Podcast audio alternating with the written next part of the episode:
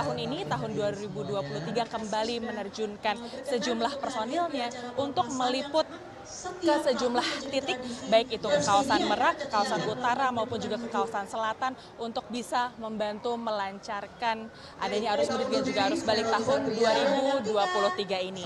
Nantinya mereka tidak hanya bertugas di jalur tol saja, namun juga akan bertugas di kawasan eh, stasiun, kemudian bandara, dan juga sejumlah rute alternatif hingga juga di kawasan pelabuhan untuk bisa memastikan bahwa masyarakat yang akan melaksanakan perjalanan mudik pada tahun ini bisa melaksanakan ataupun juga merencanakan perjalanannya dengan baik dan juga menghindari eh, rute-rute maupun juga tanggal-tanggal krusial. Kalau tadi saya juga bisa menyampaikan apa yang disampaikan oleh pihak Kakor Lantas Polri menyampaikan bahwa masyarakat perlu um, memperhatikan adanya tanggal 18 dan juga 19 April yang diprediksi menjadi puncak dari titik arus mudik. Sehingga pihak dari masyarakat juga uh, sampai sekarang bisa merencanakan rute perjalanan dan juga tanggal-tanggal serta waktu-waktu perjalanan juga uh, dengan cara memastikan dari uh, media-media yang juga menginformasikan bagaimana perjalanan dari uh, mudik maupun juga arus balik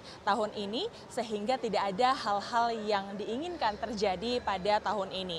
Mereka juga memprediksi bahwa tahun ini akan ada sebanyak 123 ribu orang yang akan merencanakan perjalanan mudik sehingga jumlah ini mengalami lonjakan setidaknya 50 persen ketimbang tahun kemarin sehingga perlu diwaspadai oleh mereka yang merencanakan perjalanannya. Bukan hanya merencanakan perjalanan menggunakan jalur darat yang juga bukan hanya perlu memperhatikan bagaimana uh, kesiapan fisik, mental maupun juga bagaimana kesiapan dari kendaraan yang digunakan.